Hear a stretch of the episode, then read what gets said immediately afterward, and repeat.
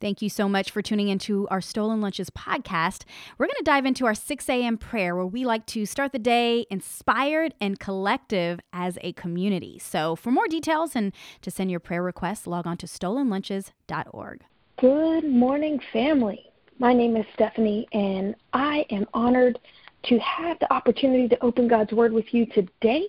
Uh, whenever you guys jump on, if you will please be sure to mute yourself um, we will open up the lines at the very end for our prayer requests. And if you're new to Stolen Lunches and this is your first time here, I just want to say welcome. We are glad to have you. And for those of you who don't know, we actually have a podcast where all of our calls and our Bible studies are uploaded. So if you happen to miss one of those, you can always go and check out the Stolen Lunches podcast and then feel free to download, subscribe, and if it has blessed you, um, we would love to hear from you. So leave a review. And now, before I jump into scripture, I do have one announcement for us. This weekend on Saturday, April 3rd, we are having our Give Back campaign, and it's called the Give uh, Blessing Bags Challenge. And go to our website. You can check out all about it. But this is a time uh, where we are leading a movement where we are packing blessing bags all across the United States, from Florida to here in Charlotte, New York, LA, and even up in Canada. We are uh, taking Saturday and we are challenging different people from all different states to join us in truly being the hands and feet of Christ by packing uh, blessing bags to help our neighbors. If you've never heard of it, go check out our website. There's a tab. It's, it's called Give Blessing Bags, and you can click on there and find out more about it. And if you are interested in creating a Give Blessing Bags campaign in your own city, you can do so. There's a link that you can uh, go to and fill out all the information. We would love to have you. Now, before I jump in, let's go ahead and pray. God, thank you. Lord, we just thank you for today. We thank you for another opportunity to get it right. Lord, I pray that as I speak, Lord, that you would speak through me, that I would be able to convey exactly what you've placed on my heart. Lord, I surrender this time to you. I surrender uh, myself to you. Lord, allow me to speak the words that your people need to hear. God, move and do what only you can do. Lord, we love you and we thank you. In Jesus' name, amen. All right. I know it's Monday morning, but let's go ahead and dive into the scripture. And I'm excited to share with you something that I've been processing and kind of working through in my own life. And I pray that it encourages you and it, blesses you in some way. So go ahead, grab your notes. You're going to need this to refer back to at some point. And a few weeks ago, I, I led this prayer call, and I talked about some fundamental truths to becoming battle ready. Well, today, I'm going to talk about a few keys in how to perceive your battle. And that's the title of today's devotion. Nothing fancy, just how to perceive your battle how to perceive your battle. If you've got your Bibles, go ahead and open to 1 Samuel 17. And if you know anything about 1 Samuel 17, this is the story where we get David and Goliath. This is an epic battle, one of the most famous battles throughout the Bible. And you, you hear this term all the time, and some people say it without even really knowing where this came from. But announcers will say, especially in sports, they'll say, oh, this is a true David versus Goliath type of matchup. And with this being so relevant, you know, we each have our own David versus Goliath type of battle that we're we're facing. I don't even have to name it because you know deep down the battle that you're going through, the trials, the valley. You already know what what you're going through. But today, I'm going to give you some keys to perceiving your battle. We're going to be picking up in verse 33. And I highly recommend reading this entire chapter. Uh, there's just so much in this. And with what little bit of time we have today, uh, I'm only going to be able to dissect a few parts, but I think it's going to bless you. So, 1 Samuel 17, verse 33. And this is Saul. He's talking to David at this point, and David has been kind of chosen to go out and face Goliath. And he's faced some faced some pushback from it. But this is what Saul this is what Saul says to David. Saul replied, You are not able to go out against this Philistine and fight him. You are only a young man, and he has been a warrior from his youth. This part is so powerful because Saul thought David was disqualified because of his young age, his size, and, and inexperience. And you know, this shows that Saul was perceiving the battle purely in a natural outward terms. You know, that outward tell of the tape says that there is no way David could win. There's no way. But God. But the tell of God's tape said there was no way David could lose. See, what David just received was news. So what is what is news? You ask, you know. So let's take note of this. News is current events. It's what we see in the bottom ticker of ESPN or any news outlet. News is the diagnosis the doctor's report. News is finding out that you've lost your job or you didn't get the promotion or you didn't even get the interview. This is news. And in this passage, we have Saul who is looking at David through his fleshly, fleshly eyes. He doesn't take into account that David is anointed. He has a proven track record uh, of winning battles.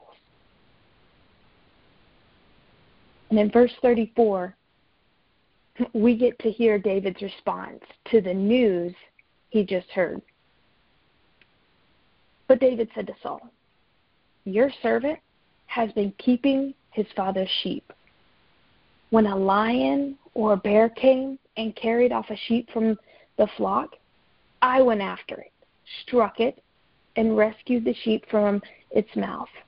When it turned on me, I seized it by its hair, struck it, and killed it. Your servant has killed both the lion and the bear.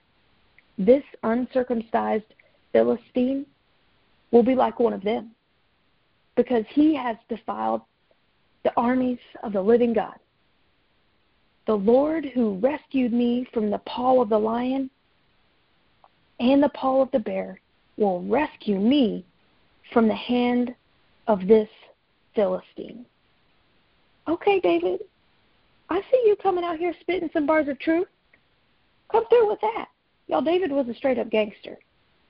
And he just made it plain to Saul, and he is making it plain to us that when someone delivers news to you, you turn around and you hit them with the truth.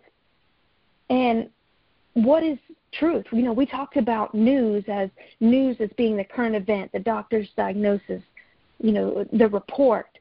But truth, see, truth puts God in the picture. Truth factors in the supernatural. The news doesn't. Truth operates in a spiritual realm.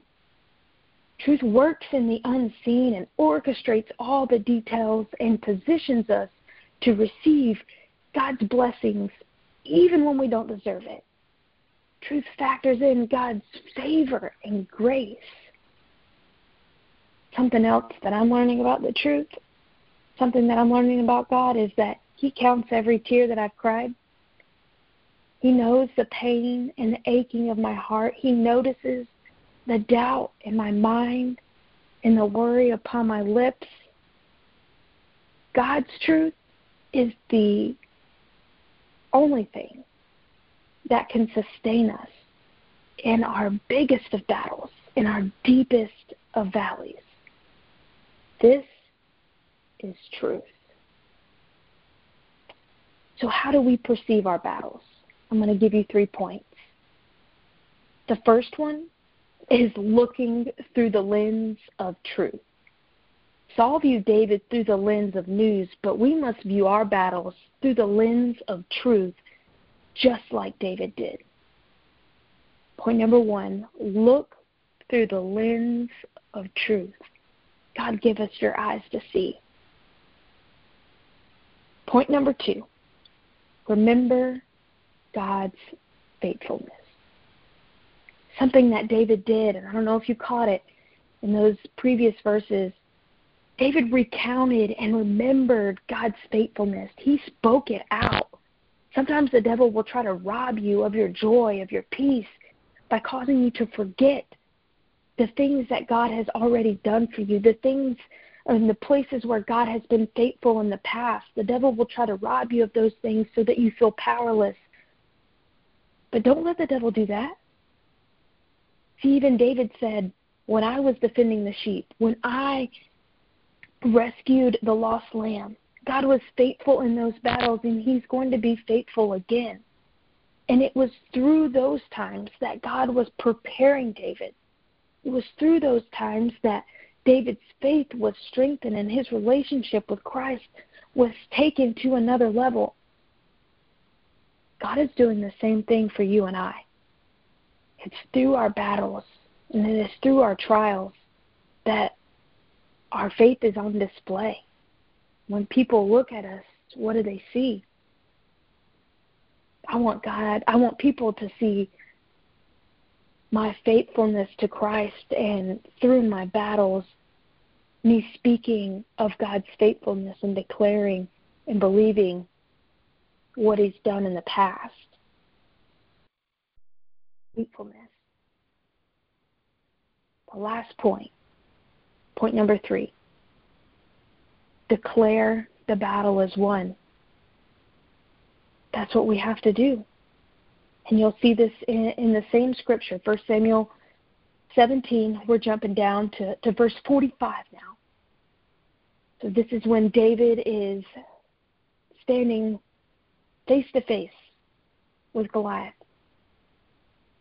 verse 45, David said to the Philistine, You come against me with sword and spear and javelin, but I come against you in the name of the Lord Almighty, the God of the armies of Israel, whom you have defied. This day the Lord will deliver you into my hands, and I will strike you down and cut off your head. This very day I will give the carcasses of the Philistine army to the birds and the wild animals, and the whole world will know that there is a God in Israel. All those gathered here will know that it is not by sword or spear that the Lord saves, for the battle is the Lord's, and he will give all of you into our hands. I love the confidence that David has coming into his battle, knowing and believing that his God is going to make a way even when it looks like there's no way. And in this last verse, it says, For the battle is the Lord's. The battle belongs to the Lord. And that's where our focus must be. When we are in our battles, how do we perceive it? Well, our eyes have got to be on Christ. Because when our eyes are on Him, every need is met, every detail is orchestrated, every ounce of strength that we need will be supplied. So, how do we perceive this battle? Point number one look through the lens of truth. Point number two remember God's faithfulness. The last and final point is declare the battle is won, and that should get you excited because it, it is when we declare who God is that God intervenes in the miraculous ways. So I'm going to leave you with this question Are you perceiving your battle through the lens of news or the lens of truth? Let's pray. God, as, as we start this week, may we take every thought captive and make it obedient to you. May whatever report, diagnosis, information, and news that we receive be viewed through through your lens of truth, God. Remind us of your word. Remind us of your faithfulness, your love, your mercy, your grace. Father, help us to not only see our battles through your eyes, but to also see our brothers and sisters through your lens. Help us to be aware of their battles. Help us to hear their experience and listen and understand their pain. May we mourn with those who mourn and weep with those who weep, lament with those who lament. Father, may we be not only strengthened for our own battles, but also be able to encourage and edify others, just like Aaron and Hur upheld and supported Moses. God, we declare that the battle belongs to you. We declare victory today. We declare that you are doing a new thing today. And Lord, we thank you. We thank you, God, that today your mercies are new and that on today, God, you are making a way. Lord, we love you and we thank you. In Jesus' name. Thank you so much for tuning into our 6 a.m. prayer. Again, you can join us every Monday and Wednesday at 6 a.m. Eastern. For more details, stolenlunches.org.